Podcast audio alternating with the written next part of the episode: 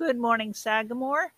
Today is January 12th, 2021. It is a D day.